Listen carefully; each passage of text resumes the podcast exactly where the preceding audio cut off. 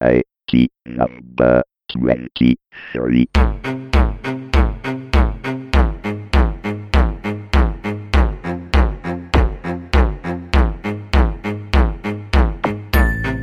Bentornati su Tecnica Arcana, state ascoltando Tecnica Arcana Telegrafica puntata numero 23. Linux, esiste qualcuno sul pianeta che ancora non conosce questo nome? Se siete una di queste persone siete arrivati nel posto giusto. Linux è uno degli argomenti che più viene richiesto dalle vostre mail e che sinceramente meno mi costa fatica parlarne è un argomento entusiasmante e questa puntata di Tecnica Arcana Telegrafica sarà completamente dedicata a questo sistema operativo libero, open source e gratuito. In modo particolare voglio mettere per iscritto in forma di MP3, diciamo, alcuni appunti cartacei che ho preso all'ultimo Linux Day, io ho seguito questo evento che è un po' una via di mezzo fra una serie di conferenze, una grande festa per chi ama il software libero e in particolar modo il sistema operativo del pinguino. E come molti di voi mi sono recato in un LUG a mia scelta fra quelli nelle vicinanze, nel mio caso ho scelto Genova e ho ascoltato cose molto interessanti da persone veramente molto esperte e quindi vorrei parlarne, mettere sul tavolo alcuni arg- argomenti che poi mi piacerebbe riprendere, quelli che più vi interessano e più hanno interessato me, in un futuro molto prossimo. E quindi andiamo immediatamente a cominciare. Tecnica Arcana Telegrafica, puntata numero 23, a tra poco.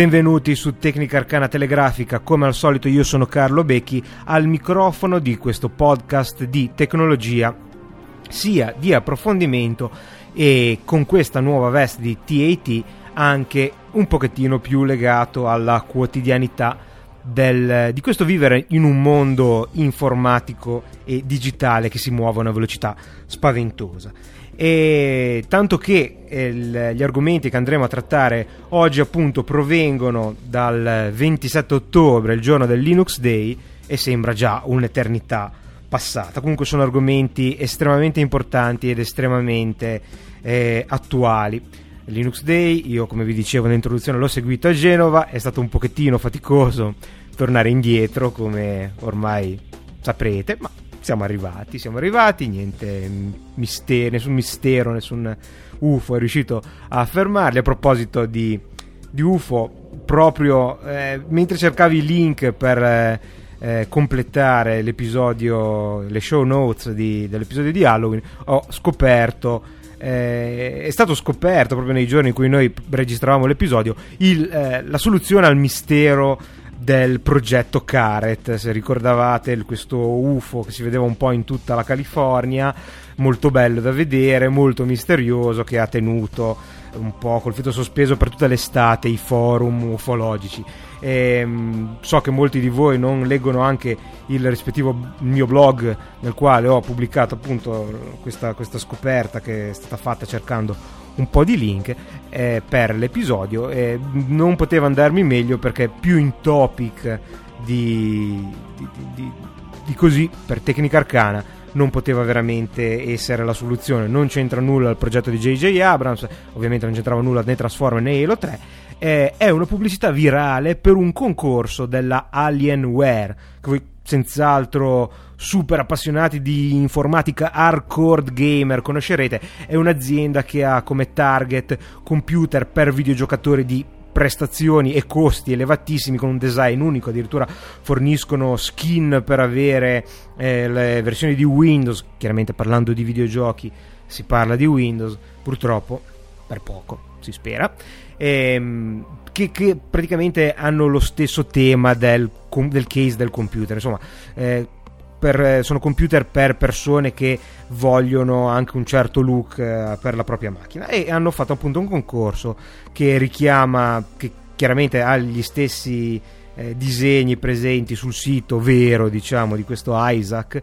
E, ehm, e niente, il mistero è probabilmente risolto, così ci sarà qualcuno che dirà che non è vero, che in realtà si sono ispirati a una cosa realmente esistita, ma non si può fare niente, ci sono sempre certi tipi di affermazioni. Comunque eh, mi dispiace di aver sporcato questo podcast eh, con eh, una cosa così frivola, perché in realtà eh, gli argomenti che, del quale tratteremo, acceneremo oggi sono veramente molto interessanti. Allora, eh, Linux Day 2008 eh, 2007 scusate è sempre interessante. Quello di Genova è stato particolarmente ricco di eh, interventi importanti. Io ho deciso per scelta personale di tralasciare la parte aziendale professionale per addentrarmi invece un pochettino di più in quella sociale. Forse anche perché sinceramente è quella che conosco meno e ho meno punti di riferimento e mentre leggo tutti i giorni Linux Devices, che è un sito che tratta di sistemi embedded con Linux all'interno, molto usati in campo industriale, ecco, non avevo molti punti di riferimento invece per Linux dal punto di vista più umano, e visto che Ubuntu, la mia distribuzione preferita, alla faccia di qualcun altro che non la pensa come me, e, e alla faccia dei fantasmi, il uh, Ubuntu ha come motto Linux for Human Beings, Linux per esseri umani e insomma mi sembrava giusto anche dedicare a quelli veri un pochettino del mio tempo. E, ehm, tralascio completamente, seppur le ho trovate molto interessanti, che più che altro ho visto per curiosità qual era l'approccio degli altri per introdurre Linux alle persone che non lo conoscono, agli utenti Windows, perché sono discorsi che noi abbiamo già affrontato sul podcast e parto direttamente con le, ehm, gli interventi che più mi hanno colpito. Io ho iniziato con eh, un intervento di Lucia Ferlin del CNR che ha parlato di Linux più didattica più accessibilità uguale So di Linux for All.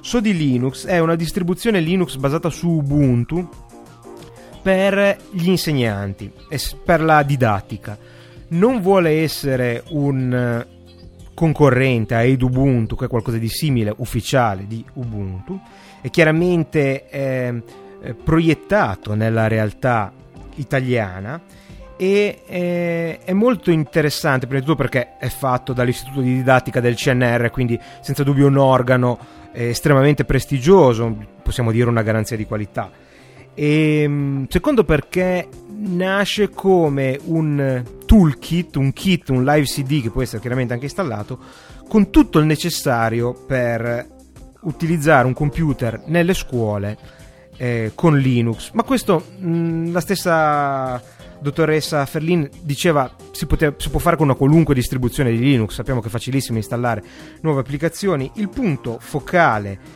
del, di SODI Linux. Che potete scaricare tranquillamente dal sito del CNR, vi metterò il link se siete insegnanti. So che ce ne sono tanti, una cosa che mi fa molto piacere all'ascolto di tecnica arcana di ogni ordine e grado.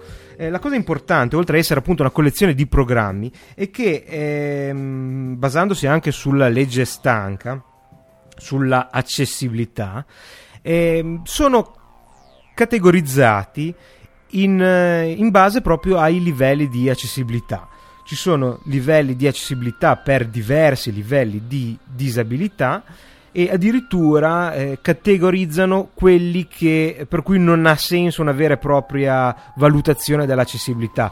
Ad esempio un programma di grafica per un non vedente o un programma di eh, riconoscimento, pensiamo ai bambini, dei suoni per un, un non udente non, non, possono essere valutati a livello di accessibilità, chiaramente è un concetto che non esiste, la grafica per un non vedente.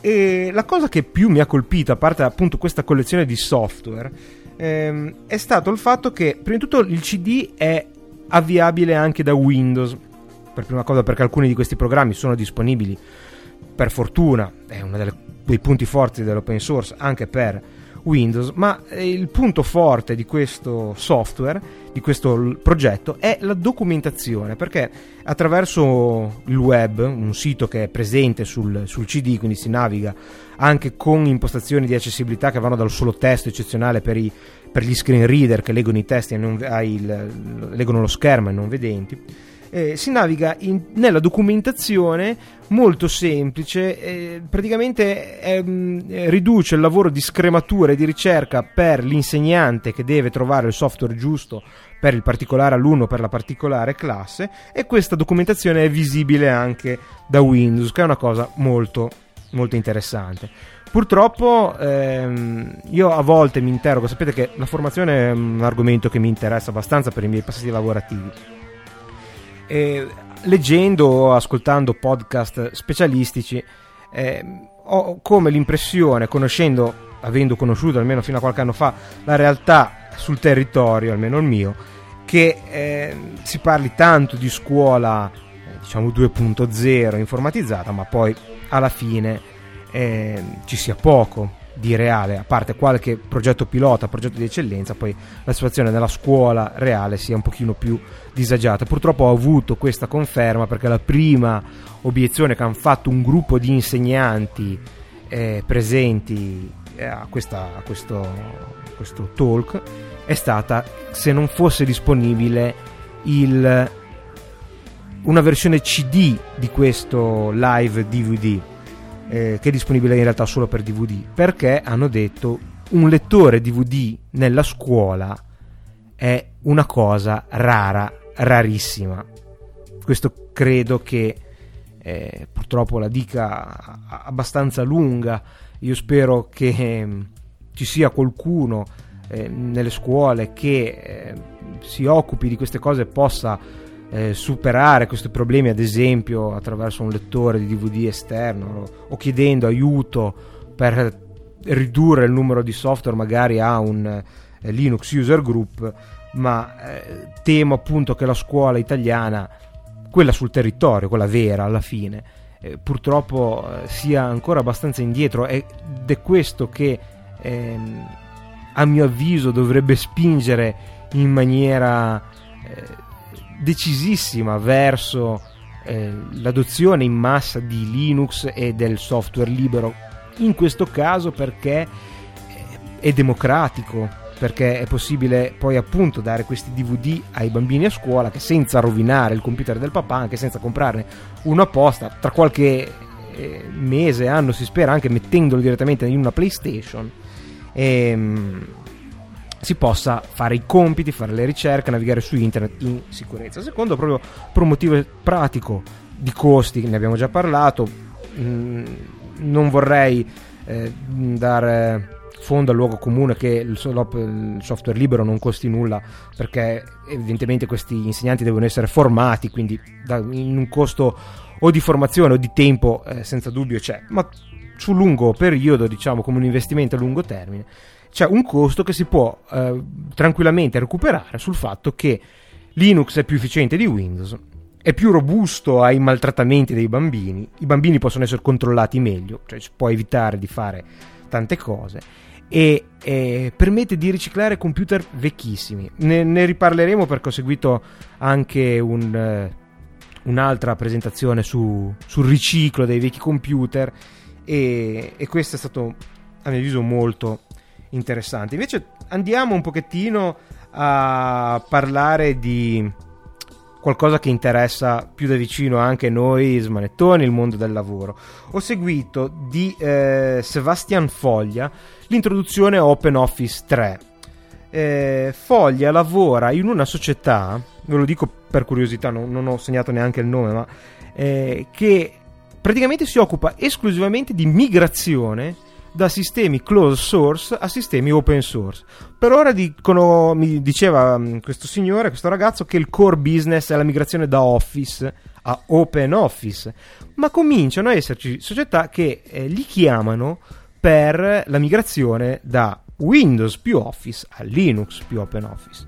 E questo lo, lo specifico eh, t- perché molto spesso la gente si chiede quale sia il business model dell'open source. E non è sempre facile anche per chi è dentro al mondo dell'open source trovare un modo per fare i soldi che ripeto è una cosa prevista e dignitosissima eh, nel mondo dell'open source e del free software una delle libertà diciamo del free software e, e, a volte è difficile da capire trovare un modello vincente. Ecco, a parte le banalità, banalità per carità, nel senso che sono diffuse, sono la prima cosa che vengono in mente come la, l'assistenza ai servizi e la personalizzazione. Ecco, la, la migrazione e per ora è da Windows a Linux, ma in un futuro potrebbe essere da MySQL a PostgreSQL o da altri sistemi di database o CMS.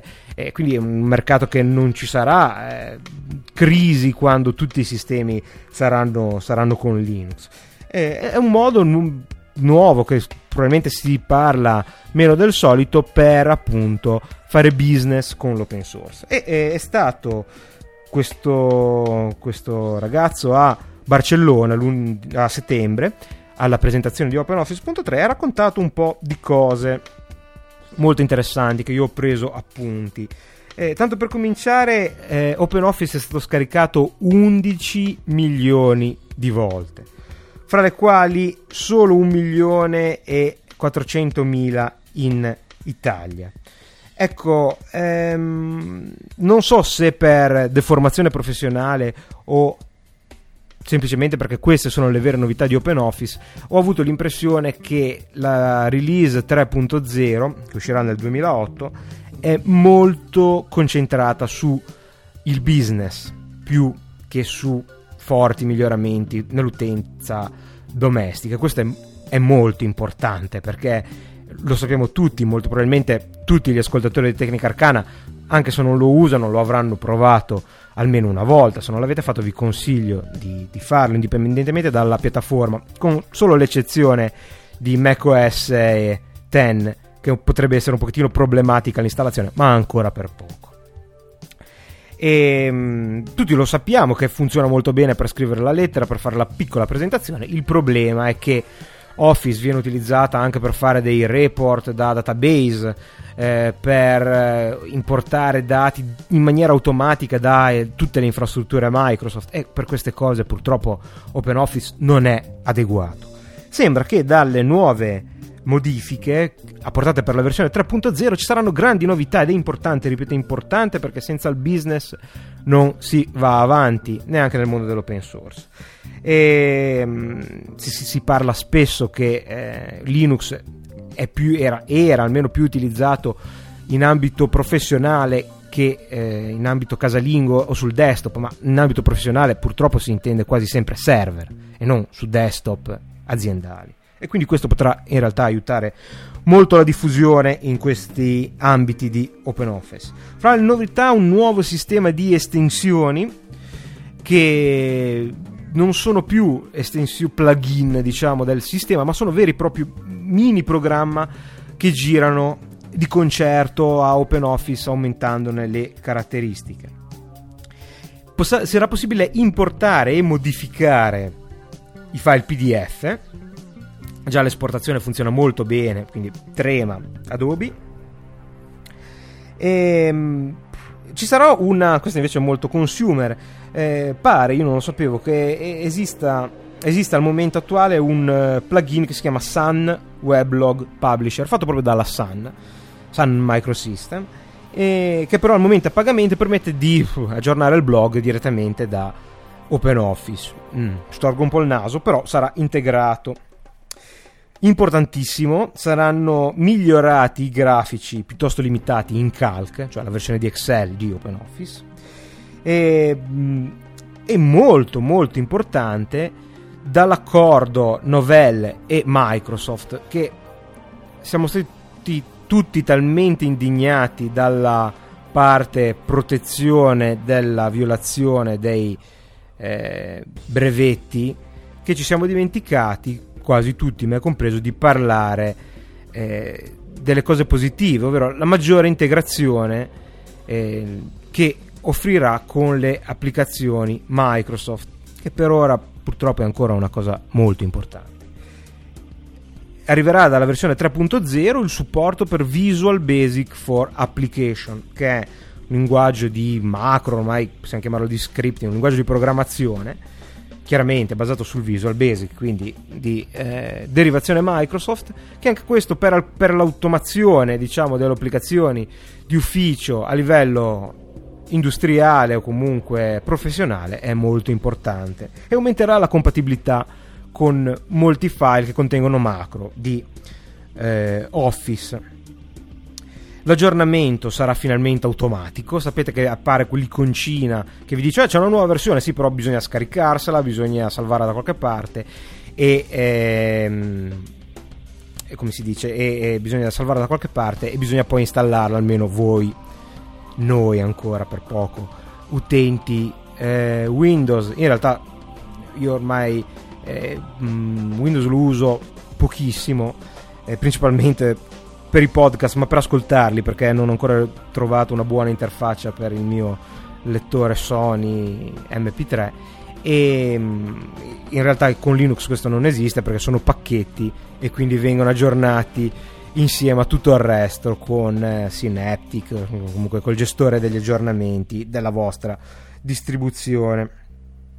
Ecco, sarà sempre dal punto di vista eh, del, dello sviluppo, eh, sarà, ci sarà un'integrazione con NetBeans, che è un IDE per sviluppare software, per facilitare la creazione di estensioni. Quindi pensate a che livello sono arrivate le estensioni, sono veri e propri programmi e attraverso il Sun Report Builder eh, sarà possibile eh, costruire report da query, da interrogazioni da database in maniera facilitata. E come vedete, finalmente sarà introdotto appunto il supporto nativo macOS X, che forse adesso eh, so dagli amici del museo che si trovano particolarmente bene con eh, la nuova, non mi ricordo neanche come si chiama, forse iWorks, è stato introdu- introdotto anche il foglio di calcolo che sembra molto bello per le applicazioni appunto così casalinghe, ma senza dubbio avere un po' di concorrenza e avere uno strumento avanzato come OpenOffice che gira nativamente con acqua senza intermediazioni di Java che ne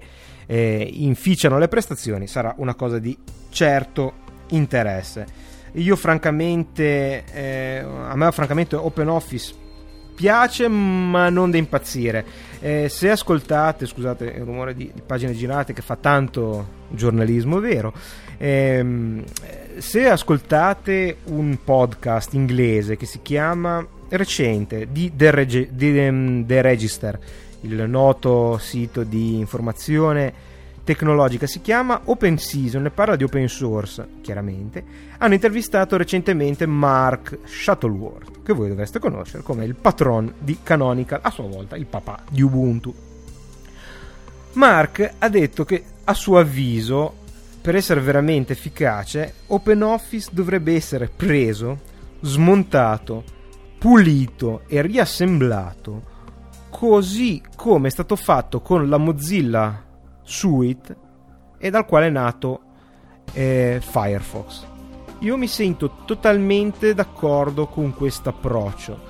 Eh, a mio avviso, come tutti i grandi progetti che hanno una grande storia, eh, ha un'eredità un po' troppo pesante rispetto alle vecchie versioni. Ricordiamo che è un programma vecchissimo, nato come Star Office, che addirittura installava eh, un, un, orribile desktop simile a quello di Windows 95 per fornire un'interfaccia comune su tutte le macchine. È nato come programma Linux, poi si, poi si è esteso. E veramente rabbrividisco al pensiero di quel desktop. E, però insomma era il, la prima suite serie di Office, di Office Automation sotto Linux. E a mio avviso chiaramente non ne riporta più le, ehm, queste caratteristiche ormai preistoriche, ma avrebbe bisogno di, un'operazione proprio di svecchiamento, snellimento, separazione, focalizzazione delle singole funzioni, esattamente come è stato fatto con eh, la suite Mozilla, che era un browserone enorme con eh, posta elettronica, content creation, eh, IRC mi sembra addirittura, e da quale sono nati progetti snelli sempre meno, eh, devo dire, ma progetti snelli e funzionali come Firefox e Thunderbird. E andiamo avanti con una uh, presentazione di Amarok. Purtroppo non ho segnato il nome della persona che l'ha fatto. Amarok è un media player per Linux sotto eh, Qt come librerie, quindi nato, nativo per KDE, ma chiaramente si può installare anche su GNOME alla spesa di un pochettino di memoria per caricare appunto le librerie Qt che permettono di disegnare l'interfaccia. Funziona così. Se voi avete GNOME potete caricare il software di KDE caricando, avendo anche in memoria e installando le librerie Qt. Se voi avete KDE potete fare lo stesso caricando le applicazioni native di GNOME, avendo però in memoria le GTK, che sono le librerie per disegnare l'interfaccia di GNOME non, non sono tanto belle le applicazioni di un tipo viste eh, nell'altro ambiente, però l'importante è che funzionino. Amarok io non lo conoscevo appunto perché sono un purista GTK, sto scherzando ovviamente, perché con Gnome io uso uh, Rhythmbox. Però Amarok mi ha veramente colpito, è qualcosa di stupendo. Penso in assoluto il miglior media player possibile e immaginabile, ma fa delle cose che veramente ci sono rimasto malissimo. Ad esempio, eh, vabbè, si scaricano le copertine con un click di tutti gli album perché le va a prendere su Amazon e non su un, uh, un qualche sito apposta, quindi c'è, c'è, tutto lo scibile umano. I testi eh, in modo simile li va a prendere eh, da, da, siti che forniscono i testi su internet, molto personalizzabile, è possibile scrivere i propri plugin. Raccontava chi ha presentato il eh, Amarok che un signore greco, stufo di non trovare le canzoni testi, con i testi greci, si è scritto il suo plugin per andare a prendere da un sito che su internet pubblica testi greci. Eh, l'architettura plugin è la cosa più importante di Amarok, permette di estendere le funzionalità dalle cose fondamentali come il supporto per l'iPod alle cose più leggere come ad esempio il cover flow, la grafica tridimensionale che fa vedere gli album come se fossero copertine per appunto sfogliare la propria libreria. Altre sono eh, cose molto mh, interessanti proprio dal punto di vista dell'uso pratico. Ad esempio, eh, pare, io non l'ho mai fatto, ma eh, se voi utilizzate un altro software, compreso Windows Media Player, e gli fate fa- o iTunes, forse è stato citato iTunes, non ricordo, perdonatemi se non è perfettamente corretta il problema con l'associazione al giusto player. E se voi attaccate cosa comune un drive esterno, magari un hard disk, e, e fate fare la scansione di queste canzoni per data, per, perché siano in, inserite nel database musicale. Se poi voi accendete il computer e non c'è più questo drive esterno e viene mostrato un errore, attenzione, eh, ho nel database questi file ma non esistono più, cosa faccio? Li cancello dal database, li tengo, insomma una scocciatura. Invece Amarok eh, ha una funzione per cui potete dichiarare che è un drive esterno e lui se li trova ve li fa vedere, se non li trova non ve li fa vedere. È una cosa semplicissima, una stupidata, però è geniale perché una rottura di, di, scatole se mettete togliete rapidamente un sacco di volte il vostro iPod magari con 40 giga di RAM avete mette, di, scusate di, di hard disk eh, probabilmente non esiste un, un, iPod da 40 giga 60 sono sicuro che c'è ehm, lo, lo, mettete, lo togliete, avete una libreria mista, un po' da una parte, un po' dall'altra. In questo modo vedete ciò che è raggiungibile. E per dirne una, mentre ascoltate una canzone, eh, è possibile con un clic in un tab vedere la biografia dalla Wikipedia dell'autore. Quindi magari qualcuno vi dà so, un, un, album nuovo che non conoscete, mentre lo ascoltate potete eh, vedere bene la copertina, leggere la biografia, leggervi i testi. Insomma, se qualcuno rimpiange come è stato scritto eh, sdraiarsi su una bella poltrona, mettere un lettore, mettere un disco di vinile nel giradischi e guardarsi la, la copertina, eh, forse questa è l'esperienza più simile. Ecco, ehm, cambiamo completamente arg- argomento con una invece una cosa molto seria, l'intervento di Claudio Canavese eh, chiamato Accessibilità su Linux Purtroppo devo dirvi, no, non ve lo dico io, ma lo dice appunto Claudio Canavese che si occupa proprio di queste cose dal punto di vista professionale, che la situazione dell'accessibilità sotto Linux è abbastanza drammatica. Forse proprio drammatica no, perché comunque è già in moto qualcosa per migliorarlo, però non è ideale, ecco, diciamo così. Prima di tutto, eh, perché cosa vuol dire l'accessibilità? L'accessibilità vuol dire che eh, i servizi digitali e informatici devono essere alla portata di tutti e tutti non vuol dire tutti quelli che sanno usare il computer, vuol dire chi non lo sa usare e chi non lo sa usare e non lo può usare in forma diretta perché fra il computer e l'utente vi è una barriera che sono solitamente i dispositivi di input-output, ma che per alcune persone possono essere ostacoli insormontabili. Definire l'accessibilità e considerarla è una cosa fondamentale perché, ad esempio, garantisce il diritto allo studio, che deve essere fornito a tutti, però sempre di più lo studio non può prescindere dalle tecnologie informative. E allora come facciamo?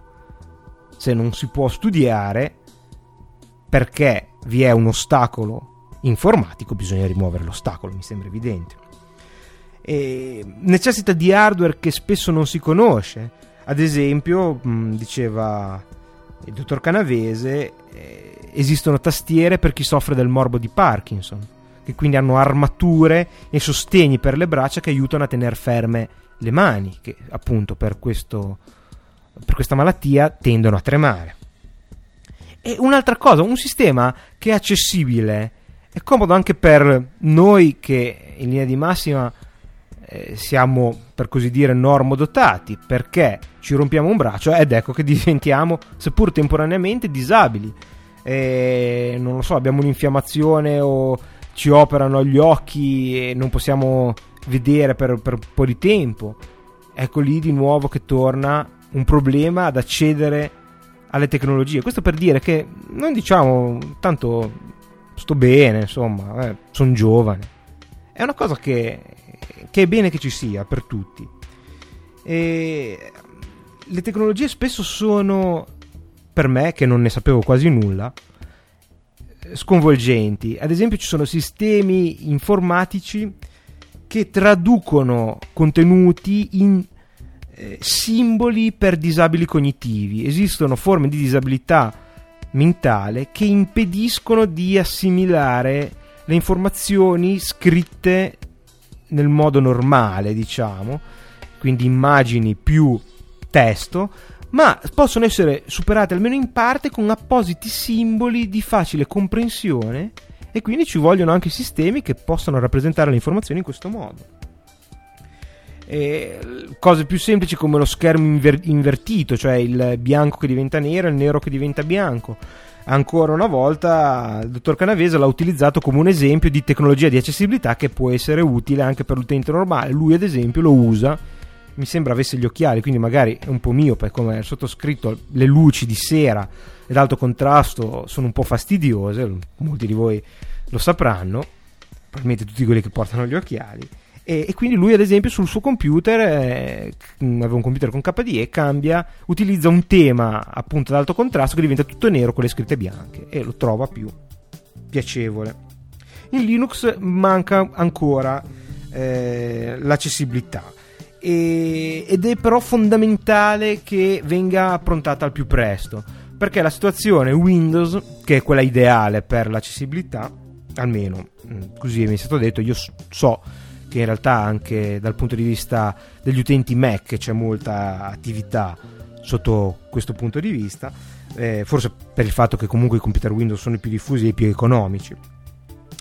La situazione, diciamo, in ambito closed source è abbastanza disastrosa perché i lettori di schermo, per fare un esempio, che sono software che leggono tutto quello, dovrebbero riuscire a leggere tutto quello che c'è sullo schermo per i non vedenti, sono carissimi per due motivi. Mi sono andato a informarmi perché so di cosa parlava. Parlava di Jaws, che è scritto come, come il film, J-A-W-S. Perché un pochettino mi ero già interessato in passato a queste cose e so che è il lettore di, di, di, schermo più avanzato per Windows e sono rimasto stupito dal fatto che è stato fondato da un corridore che per un incidente ha perso la vista e appunto ha, volu- ha usato i suoi denari per eh, separare, per ridurre il divario fra eh, la sua vita precedente e quella dopo eh, questo handicap. E, e, mm, contrasta la cosa con dovrebbe essere una cosa anche abbastanza idealistica e anche interessata dal punto di vista diciamo della fondazione di questa società per il fatto che ci è stato detto invece che i lettori di schermo sono molto cari per due motivi il primo perché i non vedenti non ne possono fare a meno ci sono le barre braille ma mi sembra di aver capito che il lettore di schermo è una ehm, scelta preferibile e soprattutto perché chi produce questo tipo di software, non solo JAWS per carità, sa che quasi sempre c'è dietro un finanziamento, una sovvenzione dello Stato e quindi diciamo non ha alcun interesse neanche etico a abbassare i prezzi.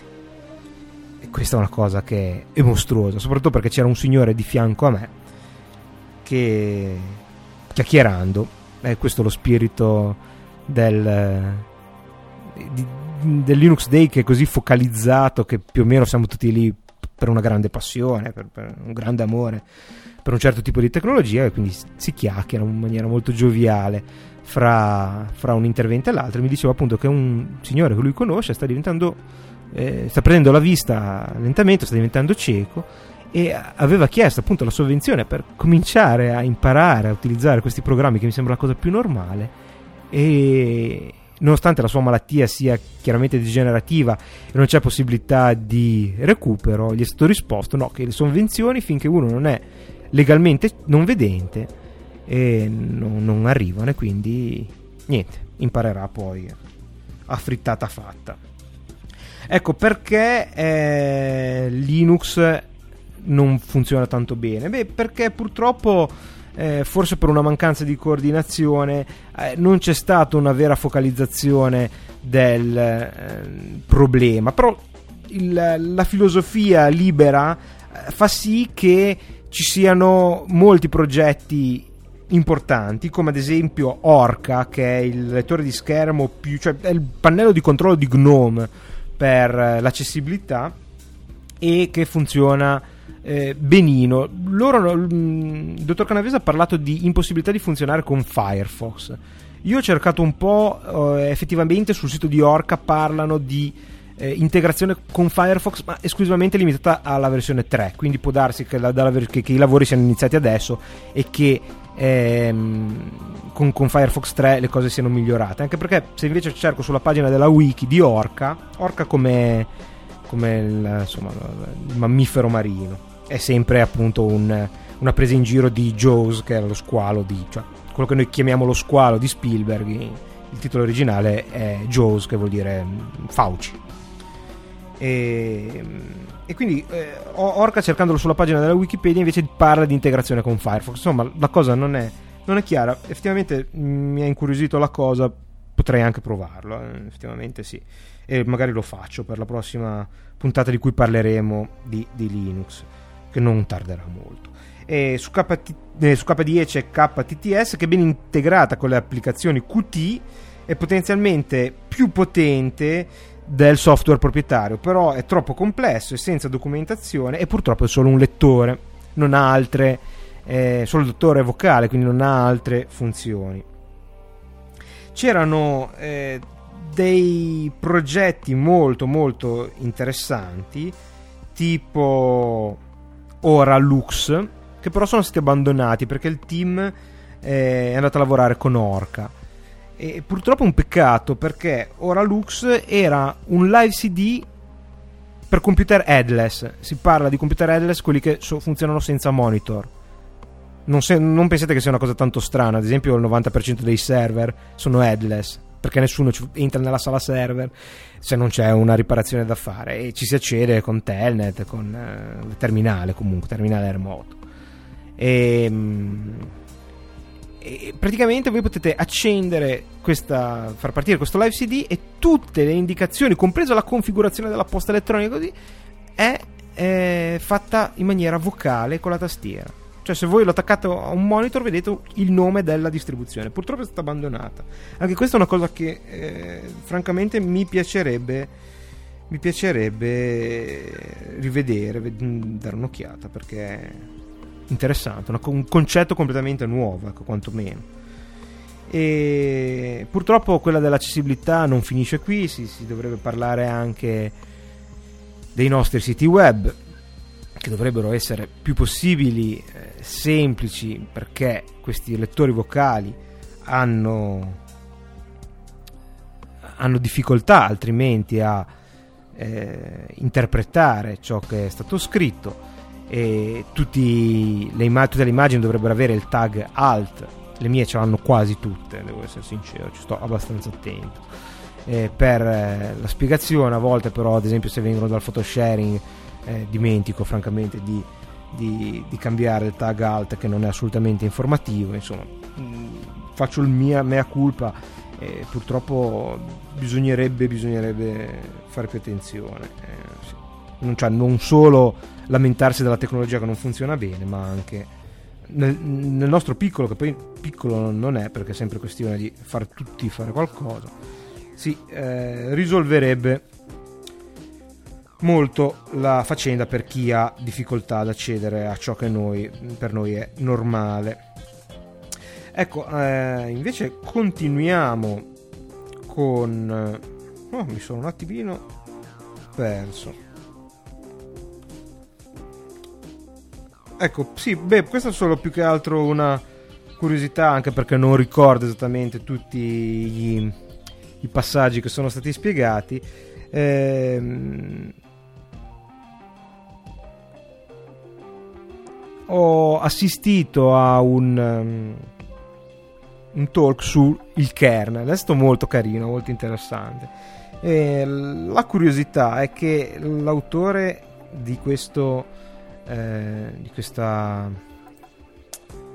presentazione che è Daniele Venzano. Ecco, mentre scusate un po' di pausa, ma intanto stavo cercando su internet il, chi ha presentato Amarok stato Jean Millard spero di aver pronunciato bene il suo nome.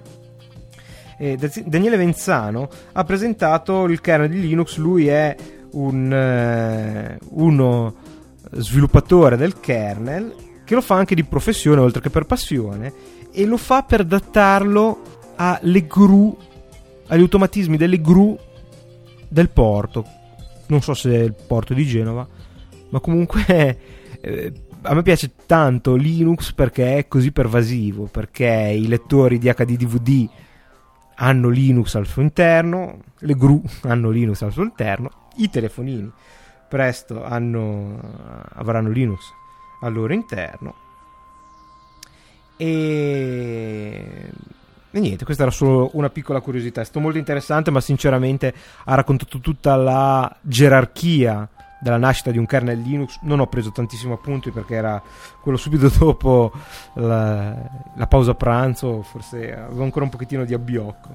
E, e invece parliamo di integrazione con, proprio con l'hardware. Purtroppo ho fatto c'era purtroppo una eh, discrepanza fra la sincronia fra le due sale in cui si presentavano gli eventi e quindi alcuni alcuni speech molto interessanti me li sono persi. Ad esempio, il software libero del mondo industriale. Eh, avrei voluto ascoltarlo, mh, mm, purtroppo lo, lo, l'ho perso quasi tutti. A parte una considerazione interessantissima, che è una cosa che forse non abbiamo mai trattato, ma uno dei vantaggi, eh, molto spesso si chiede, sì, ma le aziende, ok, partecipano ai progetti per poi avere so, un kernel, lo modificano e insomma, poi lo restituiscono un po' di lavoro che, che fanno loro di personalizzazione. E, beh, la risposta dovrebbero, dovrebbero da licenza, dovrebbero, dovrebbero farlo, a meno che non usano mm, qualche licenza un pochino, un pochino strana. E una cosa a cui non si pensa, e appunto mi ha fatto riflettere questo intervento, è il fatto che molto spesso le aziende eh, mandano indietro il codice che hanno scritto loro. Non so, prendo un kernel per eh, so, metterlo su una gru, rimando indietro quello che ho fatto di adattamento. Sì, perché eh, gradiscono che nelle versioni successive del kernel le funzioni che hanno inserito loro siano già integrate. E se loro lo rimandano indietro, c'è qualcun altro che fa il lavoro per loro. Capito? Se no tutte le volte dovrebbero prendere il nuovo kernel vedere cosa è stato cambiato, adattare il loro codice, ricompilarlo, farne un modulo, eccetera, eccetera. Invece in questo modo gran parte delle funzioni comunque si inserisce nell'albero di creazione del kernel, quindi saranno altri che penseranno alla compatibilità, cose del genere. È molto intelligente questa cosa. Ok, magari ti stai aspettando Open Moco, ragazzi, veramente eh, è stato molto molto divertente. Allora, eh, l'autore della presentazione è, è, stato, scusate che lo cerco sulla pagina mm, del sito web OpenMoco, Rodolfo Giometti, che è un programmatore di sistemi embedded, quindi integrati, toscano, dal fortissimo accento toscano, simpaticissimo. E la prima cosa che ci ha detto è: Sto oggettino è bellino, ma non funziona. OpenMoco è disastroso. OpenMoco è un firmware, una distribuzione, diciamo meglio, mh, di Linux per cellulari che viene venduto insieme a un cellulare chiamato NIO 1973, carino, con touchscreen, per carità molto carino, e, e praticamente eh, dovrebbe diventare una piattaforma libera per la telefonia. Insomma, un, eh, esistono già versioni, ad esempio, di Motorola, di Linux proprietarie, però insomma, con l'interfaccia eh, proprietaria creata da, da, da, Motorola basandosi su kernel Linux. E invece questo è tutto aperto. Il telefono è un po' strano perché è arancione, almeno quello che ci ha fatto vedere, però sembra molto carino come hardware e avrà nella seconda versione, questa qui è una versione solo per gli sviluppatori, avrà wifi e avrà ehm, acceleratore grafico, che non fa mai male. Per adesso costa ancora un sacco di soldi, perché costa 350 dollari più 90 dollari di eh, spedizione più altri 80 dollari di UPS. Non so se forse per non ho capito. Comunque ha detto che veramente bisogna starci molto attenti e desiderarlo veramente. E, e questo telefono, bello l'hardware, ma non funziona assolutamente. Open Moco, una cosa disastrosa. Si è detto molto carino dal punto di vista tecnico, promettente, ma per fare le eh, telefonate ha dovuto utilizzare i comandi AT quelli del modem di un po' di anni fa, è quasi è lo standard di fatto. Non, non, so se sono mai stati standardizzati, probabilmente sì. Credo che fossero i famosi comandi AIS, eh, un produttore di modem, me li ricordo. Eh. Purtroppo i modem che eh, con orgoglio avevano sulla scatola compatibile coi, con AIS, che voleva dire funziona con qualunque software per DOS che puoi immaginare. E praticamente lui è riuscito a chiamare da linea di comando, diciamo, che è una cosa eh, assurda, quindi l'hardware funziona. Però è molto interessante questo telefono, a me mi ha stupito perché ad esempio eh, se lo comprate nella versione per sviluppatori è tutta da sviluppatori, anche quella non da sviluppatori, perché addirittura pensate vi viene fornito senza il firmware, cioè voi avete l'hardware che non si accende e il bootloader per poter installarci la vostra distribuzione OpenMoco.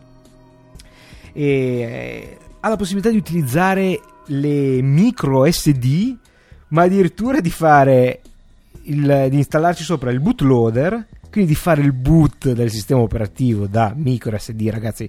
Io ho la fantasia che è meglio che la tengo a freno per poco, perché la, adesso vi, vi dico dove arriveremo eccezionale. Cioè, mai così tanto entusiasmo da parte mia per una cosa che la prima cosa che ci è stata detta è non funziona. Ehm, praticamente fa il boot da micro SD, ma si può anche eh, attraverso un, eh, un, sistema chiamato USB DFU, che sta per Device Firmware Updater, che da quello che ho capito è una cosa standard, permette di fare l'aggiornamento del firmware attraverso l'USB e speriamo che lo usino anche per altri dispositivi. Si installa questa distribuzione di Linux vera e propria, eh, OpenMoco, e eh beh, non si guarda perché non, non si possono fare le, le telefonate. In realtà eh, ho letto recentemente che nell'ultima eh, versione funzionano le telefonate, quindi io vi dico quello che mi è stato detto a me, ma la situazione è già migliorata. La cosa eccezionale che dovrebbe farci veramente riflettere su quanto è superiore il modello open source, che Qtopia, che è un Linux per cellulari fatto da Trolltech, che sono gli stessi che fanno le librerie Qt quali, dalle, dalle, quali nascono, nasce KDE.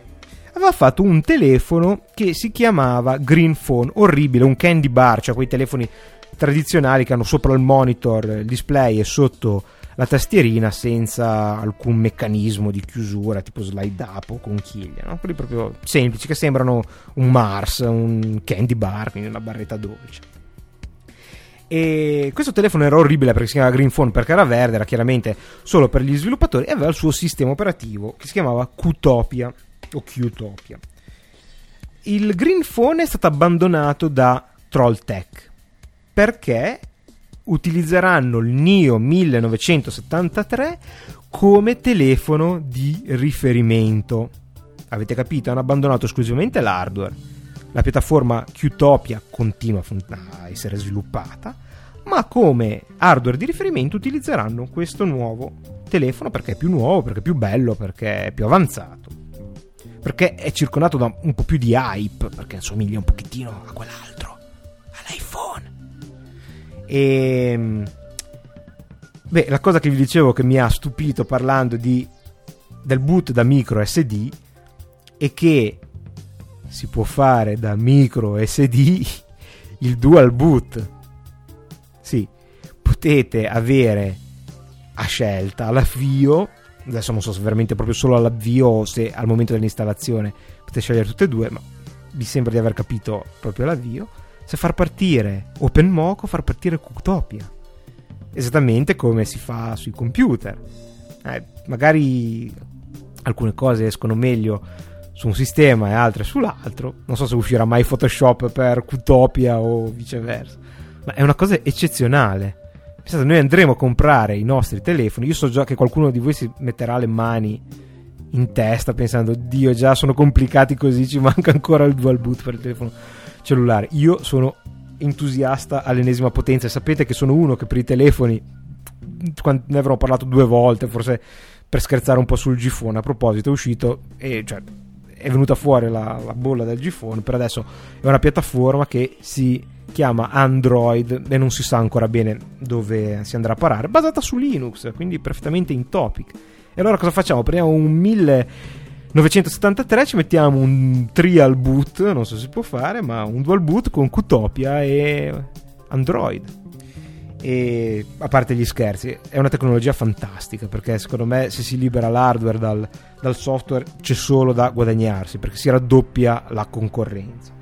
E Qtopia invece funziona, chiama, ha ancora problemi perché non ha audio sull'altoparlante esterno, quindi non si sentono le suonerie, niente viva voce e non va in suspende. Questo forse è un problema visto che eh, il telefono eh, è particolarmente delicato per quanto riguarda le, le questioni di risparmio energetico. Però è appunto molto interessante. E ovviamente è possibile um, utilizzare anche una linea di comando da, da questo telefono, collegarsi da terminale, insomma un pezzo di hardware che per adesso un giocattolo potrebbe aprire una, eh, una nuova era del mondo dell'informazione sul telefono. Secondo me sì, perché se ci pensiamo bene, pensate soprattutto ai telefoni della marca, nota marca finlandese, che inizia per N e che gli americani chiamano Nokia invece che Nokia. Ehm, che praticamente cioè, fino a 3-4 versioni di, del sistema operativo dopo l'acquisto non funzionano, cioè funzionano male, si bloccano, almeno quest'ultima serie 60, io vedo l'N95 dell'amico Francesco, mi sembrava un po' traballante, insomma dovremmo aspettare i service pack. E ehm, concludiamo con l'ultima, devo dire, sconcertante eh, presentazione di Francesco Ah, ho scritto così male che non riesco a leggerlo. Chiedo scusa, vado a cercarlo sul sito internet. Francesco Boesmi, riguardante il trashware. Da rifiuto a risorsa. Il trashware è il recupero di vecchi computer per ehm,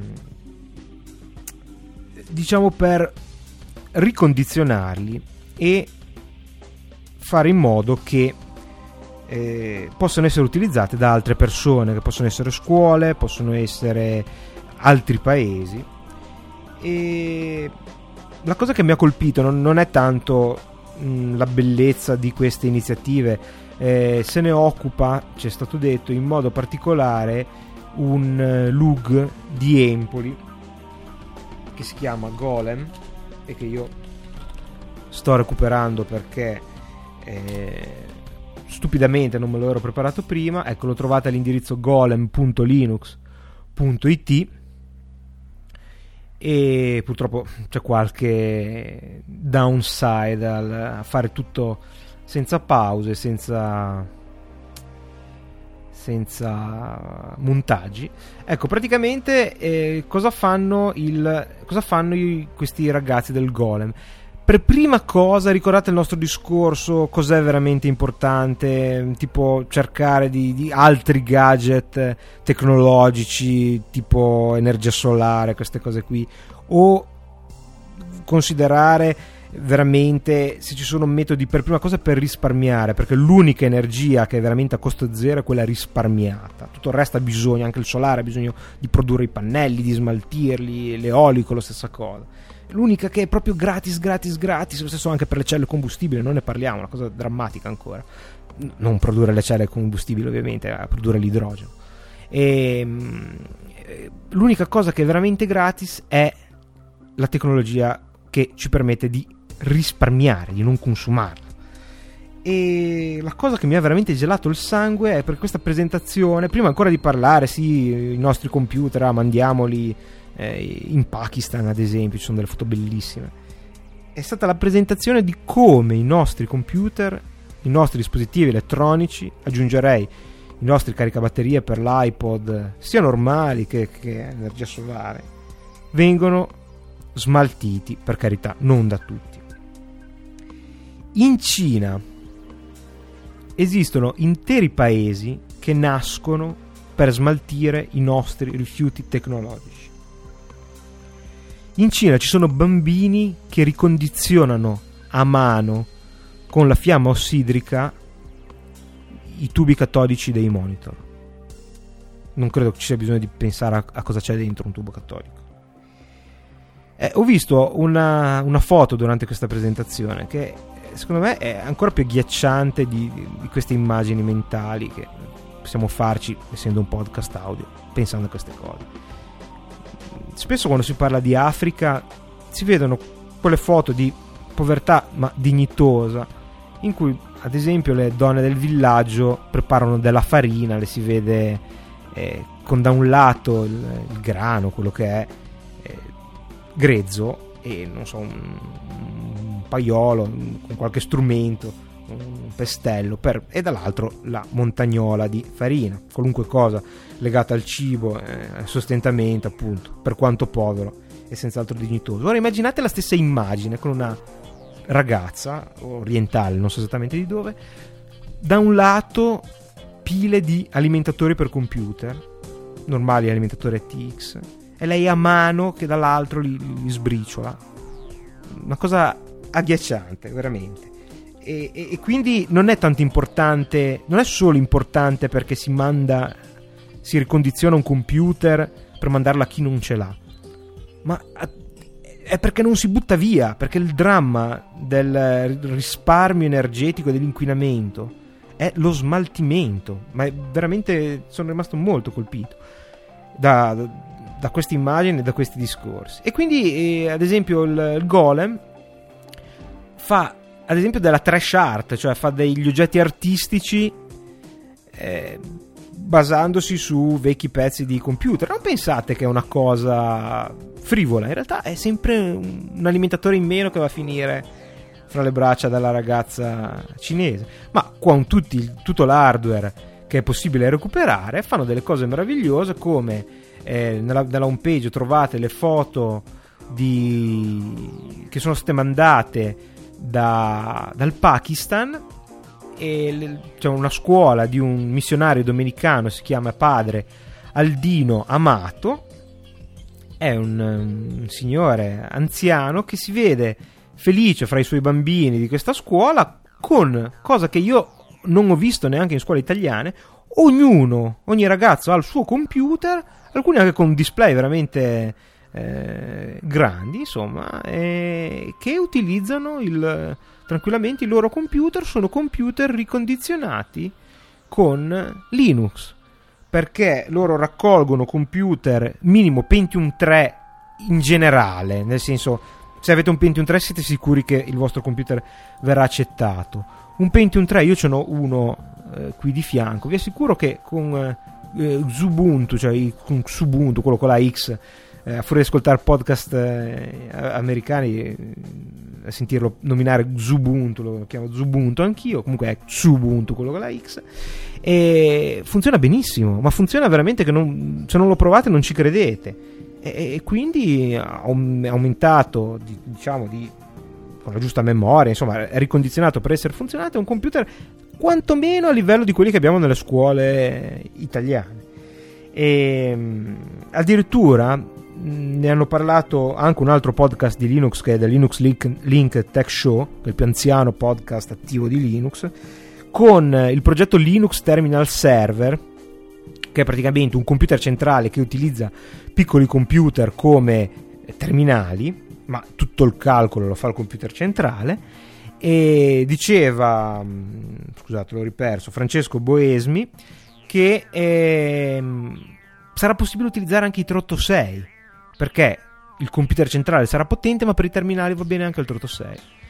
È una cosa eccezionale, sia dal punto di vista della, dello smaltimento di questi rifiuti, e sia dal punto di vista di fornire computer a, eh, a chi non, non, ce l'ha, non può permettersi. Quindi direi la parola d'ordine è pensare, per chi chiaramente ha a cuore queste cose, ogni pe- un pezzo in meno che si compra è un pezzo eh, un pezzo in meno che poi deve essere riciclato. Sotto questo punto di vista, forse ha anche più senso che ne so di un vecchio computer. Se è possibile donarlo, ma se proprio non è più sufficiente per, la, per i nostri usi e magari per qualche motivo si preferisce non darlo via, almeno aggiornarlo, magari cambiare solo la motherboard e l'hard disk, salvando appunto un, uh, un insieme di, di, pezzi non indifferenti. Ebbene, con questo si conclude, mi allunga, lo so che ho superato l'ora, è una cosa che credo non sia mai successo per un tecnica arcana telegrafica, ma eh, spero che la musica continui di sottofondo perché sì, dovrebbe essere in loop, quindi dovrebbe andare in continuazione ma non mi fermo, leggo anche un paio di mail perché sono a tema. Quindi abbiate pazienza, pazientate qualche secondo, e un bel bicchiere d'acqua e leggiamo alcune mail.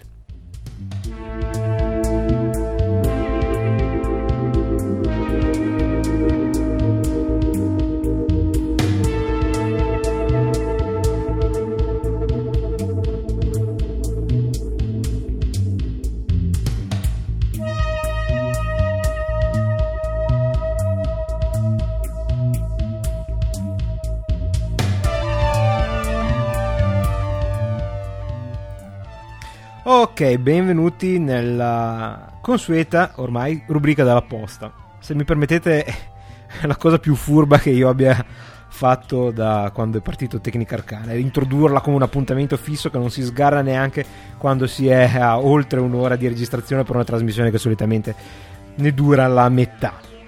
E mi piace molto il feedback e noto che è aumentato da quando ecco, non rispondessi alle email, penso di non averne mai persa una se non proprio per errore, ma così è più bello. E mi scrive Marco, mm, dice ciao Carlo, mi chiamo Marco, ti, da, ti, scrivo da Lucca e sono tuo ascoltatore da poco più di un mese, benvenuto nel mondo di tecnica arcana. Lo scopo di questa mail, come da oggetto, è solo quello di farti i miei complimenti per la professionalità e la cura con cui realizzi le tue trasmissioni. Lavoro come tecnico sistemista in un'azienda di informatica della Lucchesia da 5 anni ma solo da un paio mi sono avvicinato al mondo Linux, lato client e server. Fantastico. Mi piacerebbe quindi che tu dedicassi sempre più spazio al mondo dell'open source e del software libero. Non che tu non lo faccia, ma sono ingordo, dice. Eh, anch'io. Non solo di Linux open source e eh, del software libero, ma in particolar modo dal punto di vista informatico. Eh, è questa la strada. E dice, aggiunge Marco, perché diciamocelo tra noi, appunto tra noi e un paio di qualche, no, qualche migliaio di ascoltatori, diciamolo tra noi, il futuro è chiaramente qui, vedi vista. O almeno è quello che mi auguro. Sì, anch'io mi auguro, sono convinto che il futuro sia nell'open source, in Linux in particolare, perché è il prodotto più maturo. E credo che questa puntata per la quale mi scuso ancora per la lunghezza, ne è l'esempio.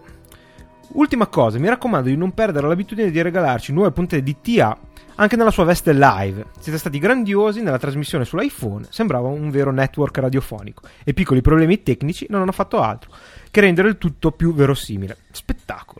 Ti saluto e ti ringrazio ancora, complimenti.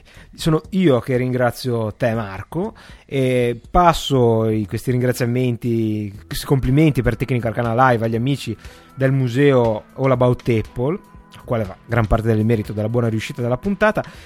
Sei stato troppo gentile, i problemi tecnici non sono stati piccoli, sono stati eh, enormi. Eh, mi sembra di aver capito dalle vostre mail che tutto sommato non hanno compromesso completamente la, la, l'ascolto del, dell'episodio, ma siamo sinceri, un pochettino la, la, il piacere, la piacevolezza senza dubbio. L'ho riascoltato chiaramente, anch'io me ne rendo conto, ma eh, non ne ho forse più parlato, se non per appunto per ringraziarvi. Eh, l'approccio di puntate live solo esclusivamente se in presenza di eh, la possibilità di chiamare, di partecipare direttamente. Di, mh, questa volta qui era su un tema che non era, no, cioè non era un vero e proprio dibattito, c'erano un gruppo di persone che avevano utilizzato una tecnologia e la raccontavano, ma in futuro un contraddittorio, un dibattito sarà il formato che a mio avviso è quello più sensato per una trasmissione live. E quindi ci vorrà un po' di tempo perché non crediate che nessun messaggio a riguardo né sul blog né sul podcast non voglia dire che non si prova in continuazione nuove vie per evitare gli errori e i problemi del, ehm, diciamo, del, che ci sono stati nella, nella, nella passata edizione, eh, nella passata puntata, episodio, chiamatela come volete. E quindi senz'altro tornerà anche un'ambientazione live. Molto interessante invece in una successiva mail Marco, che appunto nuovo ascoltatore, non aveva ancora ascoltato il, eh, l'episodio sui videogiochi open source, quindi non sapeva come potevo pensarla a riguardo. E mm, mi riscrive, ah, però in un'altra mail, giustamente, quindi è finito in un altro thread, ma che si recupera con l'eccezionale interfaccia di eh, Gmail.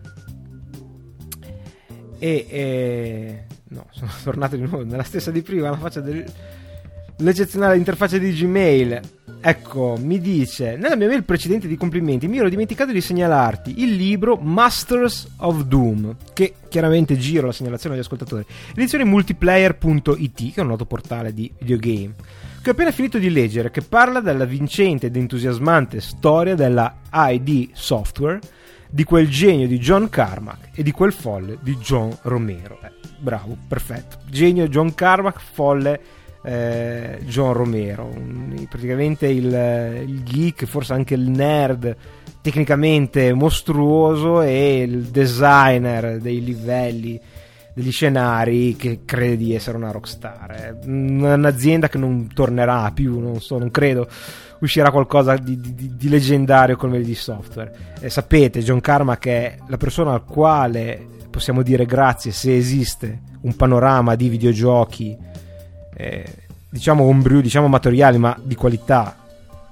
pressoché commerciale, perché rilascia, lo dico a, favore degli nuovi ascoltatori, a ogni uscita di un nuovo motore del gioco rilascia il, il, precedente sotto GPL, quindi utilizzabile per progetti open source. Quindi grazie Marco per eh, questa segnalazione. Io Master of Doom lo andrò senz'altro a cercare perché veramente sapete che per John Carmack ho un pallino e invece eh, andiamo sempre a cercare nella posta di Tecnica Arcana. Avevo una mail molto molto a tema che me l'ha mandata il mio amico Sky One che però non trova eccolo qui. Sky One al secolo cristiano. Il suo blog lo trovate a blog.skyone.it non è nuovo non è un nuovo ascoltatore, anzi, diciamo che è uno dei, proprio uno dei primi, se non forse uno dei primissimi. Ciao Carlo, come va? Spero tutto ok, anzi ne sono sicuro dopo aver visto che hai messo le mani sull'iPhone, sì, per poco tempo. E diciamo che doverlo presentare per due giorni a intervalli regolari in continuazione a, a ciclo continuo mi ha fatto scemare un po' l'entusiasmo, eh, che era comunque solamente entusiasmo tecnico. Mm, però vabbè. Eh, con colpevole ritardo ho ascoltato TAT numero 21 e mi è molto piaciuto il discorso sul caricatore a pannelli solari. Se posso permettermi un appunto, oltre al giustissimo costo di smaltimento, ti sei dimenticato di quello di produzione. Eh, Cristiano, grazie, meno male, meno male che, che ci siete voi attentissimi a eh, puntualizzare. Sì, è vero, il problema eh, in particolar modo dei pannelli solari è anche il costo di produzione. Pensate che i pannelli solari hanno un fattore che mi sembra si chiami return on energy o qualcosa del ROE, mm, chiaramente eh, assonante al return on eh, investment della finanza, eh, che praticamente dice in quanto tempo eh, il pannello solare riesce a produrre tutta l'energia che è servita per costruirlo, che era una cosa che fino a un po' di anni fa non esisteva. Cioè, spendevate 100 eh, per costruire un pannello solare che sua, in tutta la sua vita, perché si consumano, eh, poteva restituire 80, cioè andava bene per un satellite che non è facile tirare il cavo fino al coso, ma non per le applicazioni meno importanti o per, comunque per, per, per l'ecologia. Quindi il costo di produzione è fondamentale. Hai perfettamente, perfettamente ragione Cristiano e hai fatto benissimo a puntualizzarlo. Eh, quanto costa produrre la plastica e le batterie? Continua. Rispetto all'energia elettrica, temo che non costi poco. E vogliamo poi parlare dei costi di trasporto? Sia ben chiaro, sono un fautore dell'energy saving e questo è fondamentale perché il, bisogna ben chiarire che l'apparire con eh, l'ultimo gadget tecnologico non vuol dire che uno non ci pensa o se il gadget invece è di ispirazione verde, uno è un fanatico di, di ecologia. Si può, essere, si può ragionare in questo modo, come stiamo facendo adesso, e trovare metodi furbi, calcolati. E dicevo, sia ben chiaro, sono un fautore dell'energy saving e l'ambiente mi sta a cuore tantissimo. Credo di averlo nel DNA, visto che mio padre è guardia ecologica volontaria. Ma certe trovate mi sembrano solo un voler cavalcare l'onda, che eh, questo lo aggiungo io, eh, dal mio punto di vista purtroppo è così, se la gente comincia ad affezionarsi a una causa, eh, rischia, la gente che non è tecnica, rischia poi di eh, finire nel, nel, in trappole che, che, che, che, purtroppo ci sono e, e quindi è per, anche per questo che ne, ne parliamo. Hai fatto benissimo a parlare dei trasformatori per i PC. Mi è successo di cambiare il taiwanese che avevo per un Thermal Take che per chi non lo sa è un'eccellente eh, marca che produce prodotti legati comunque alla dissipazione e all'energia all'interno del computer. Benpe- e benché io l'abbia pagato un bel po', non ne dubito Cristiano, sono convinto di aver fatto un ottimo acquisto, anche in termini di assorbimento e di resa. A tale proposito, Avendo il pannello con il consumo di watt della potenza fornita dall'alimentazione, fantastico, era compreso nella scatola, non mi sono data al modding, dice. Ma guardate che è una cosa assurda, ma noi dobbiamo ringraziare dell'esistenza di queste cose, i modder, che lo fanno per, forse l'ho già detto, per, scopi completamente diversi, per, per, per le luci, per essere eh, sicuri che quello che comprano poi, mh, mm, come si dice, è sufficiente alla, alle richieste energetiche e molto esose di questi nuovi sistemi. E, mh, praticamente, se voi acquistate overclockate, cioè fate andare fuori specifica il vostro processore, consumerà di più.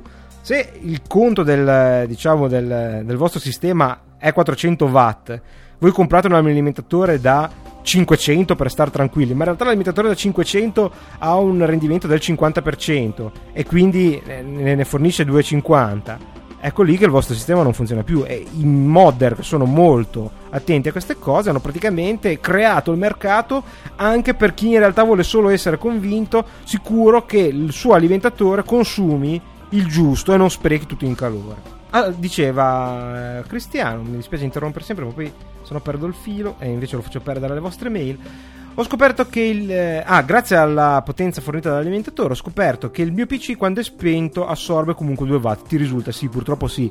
Ehm, il consumo delle motherboard ATX che sono sempre in funzione per funzioni tipo Wake on LAN, cioè per svegliarle da, dalla rete, Wake on Ring sul modem e queste cose qua per l'accensione da tastiera e quindi un pochettino sì. Ti do poi due link molto interessanti a tutti ovviamente che possono senza dubbio essere ehm, un utile riferimento.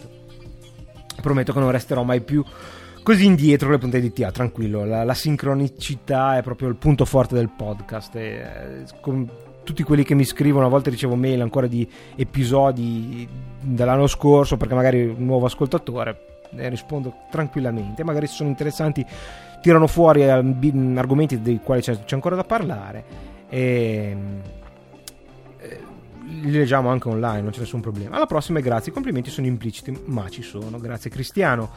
Ehm, ecco, questa è una cosa eh, che però volevo segnalarvi anche se purtroppo ho perso la giornata. Dice ancora Cristiano, mi faccio un po' di pubblicità, per ridere è nato il backup day, per ridere neanche tanto, tanto che ho visto dottorante, dottorande piangere, eh, Cristiano lavora in università, nel senso della parola, un imbarazzo che non ti dico, dopo aver salutato il proprio hard disk, che improvvisamente era morto e loro non avevano il backup, non solo dottorandi, ma anche mm, registi che gli rubano il computer e il backup e loro non avevano il backup in un altro posto, cosa che per uno che ci lavora col computer sarebbe un'ottima idea. Ecco, io purtroppo ho perso il giorno del, del podcast day, mi ha lasciato il link, io ve lo... scusate, del backup day, no, quello del podcast day non me lo sono perso. Eh, purtroppo invece ho perso il, il giorno del backup day, proprio un paio di giorni che non era al computer il 18 ottobre. Io vi eh, consiglio di farne un altro. Io aderirò senz'altro la, l'anno prossimo. C'è un banner meraviglioso che dice Because shit happens. Non posso tradurvelo.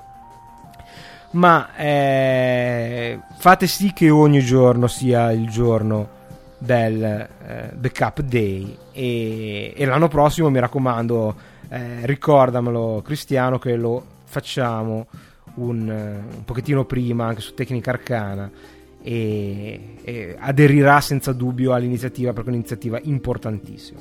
Ho promesso i link, adesso ve li do. Allora, ho scoperto due iniziative, eh, non so quanto recenti, ma senz'altro interessanti e soprattutto molto in tema con i discorsi fatti fino adesso, soprattutto quest'ultima faccenda del risparmio energetico. Allora, uno si chiama che è veramente l'ideale per tutto quello che abbiamo mm, parlato fino adesso. Ehm, 80 Plus. Il sito è www.80 scritto in numero plus plus.org è una sorta di consorzio, non so esattamente eh, a che livello, ma credo anche a livello industriale, che raccoglie tutti i eh, produttori di eh, dispositivi ad alta efficienza, ad esempio proprio gli alimentatori dei computer. C'è una bella lista, se cliccate su suppliers, di tutti i modelli, di tutti i produttori che hanno un'efficienza superiore all'80%, da qui il nome 80 Plus. Questo vi prego un sito da eh, visitare prima di eh, andare a acquistare il vostro computer.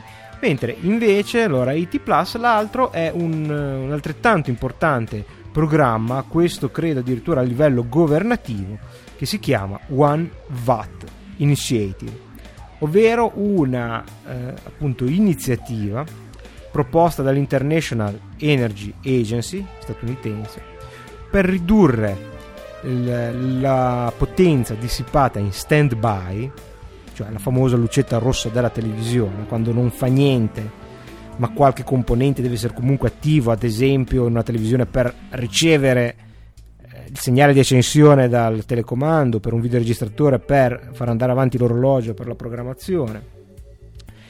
E, mm, e per ridurre appunto questa potenza a solo un watt, spesso è più alta, vedete ad esempio il computer di Cristiano è 2 watt, quello è proprio uno stand by e, e quindi anche questa è una eh, iniziativa che deve essere tenuta d'occhio.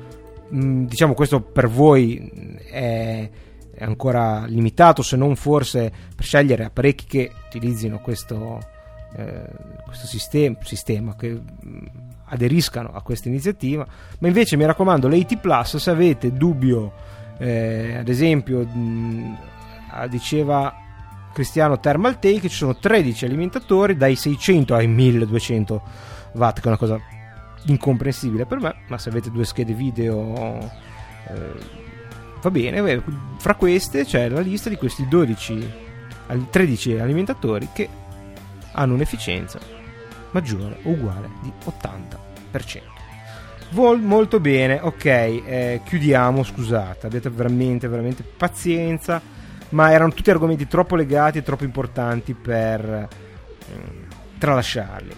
Se invece siete fuori a quei pochi eh, un po' folli che non hanno mai abbastanza di tecnica arcana, vi comunico che eh, giovedì scorso, l'8, sono stato ospite dell'amico Antonio Pavolini, eh, grande saggio, diciamo, del podcasting italiano, con eh, Pendo Deliri, Pod Power, Duochi da straniero, Solato, io di Berto. Io dico sempre, Antonio è una di quelle persone per cui eh, uno può andare fiero di essere nella categoria dei podcaster, insomma, perché Tecnica Arcana è un po' eh, nerdosa come NE, nerdosa come, come trasmissione, insomma, dedicata proprio agli appassionati di un certo tipo di, di, tecnologia, di modo di vivere.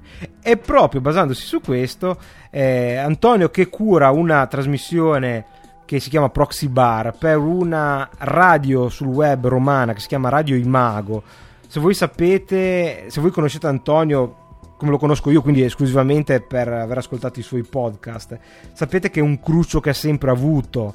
Eh, lui è un grande ascoltatore di radio e televisione straniera e ha sempre avuto eh, il dispiacere nel vedere che nessuno in Italia facesse un, uh, un network di broadcast esclusivamente dedicato alla cultura. Eh, non so esattamente come sia entrato poi in eh, Radio Imago perché i podcast che seguivo li ha interrotti, non li ha chiusi, perché lui giustamente è un fattore del podcast, è una cosa che rimane lì, che si può riprendere, non, non, non muoiono. E quindi l'ho, l'ho, perso di vista per un po' e poi è ritornato con Radio Imago che è esattamente questo, esattamente ciò che lui auspicava, cioè una radio via web eh, disponibile anche in podcast, dedicata alla cultura, nel quale lui ha creato anche Proxy Bar, che diciamo è, è la parte più tecnologica della cultura.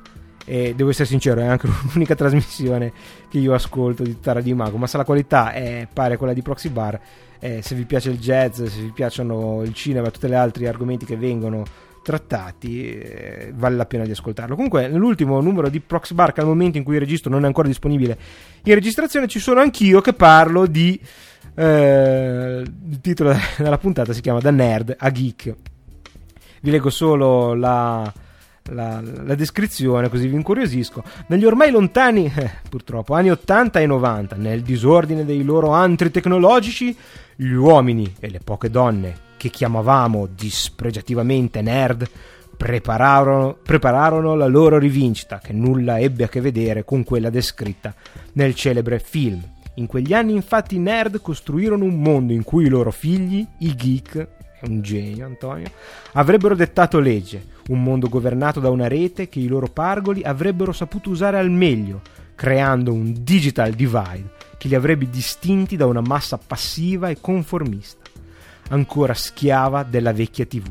A differenza dei loro padri, insomma, i geek sarebbero stati non solo socialmente accettati, ma addirittura trendsetter.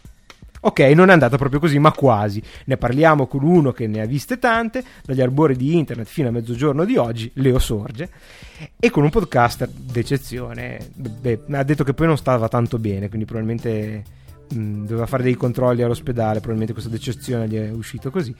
Carlo Becchi, oppure d'eccezione in senso informatico, l'eccezione, cioè è uscito un'eccezione nel senso che era un errore dal content eh, management system che Carlo Becchi appunto di Tecnica Arcana. Bene, abbiamo scherzato un po' giusto per far arrivare, per battere ogni record di Tecnica Arcana telegrafica. Vi saluto, vi ringrazio per la pazienza per l'ascolto, ci rivediamo probabilmente la prossima volta per eh, l'episodio mensile di approfondimento su un argomento molto interessante. Grazie a tutti, da Carlo Becchi un saluto e un arrivederci, un abbraccio.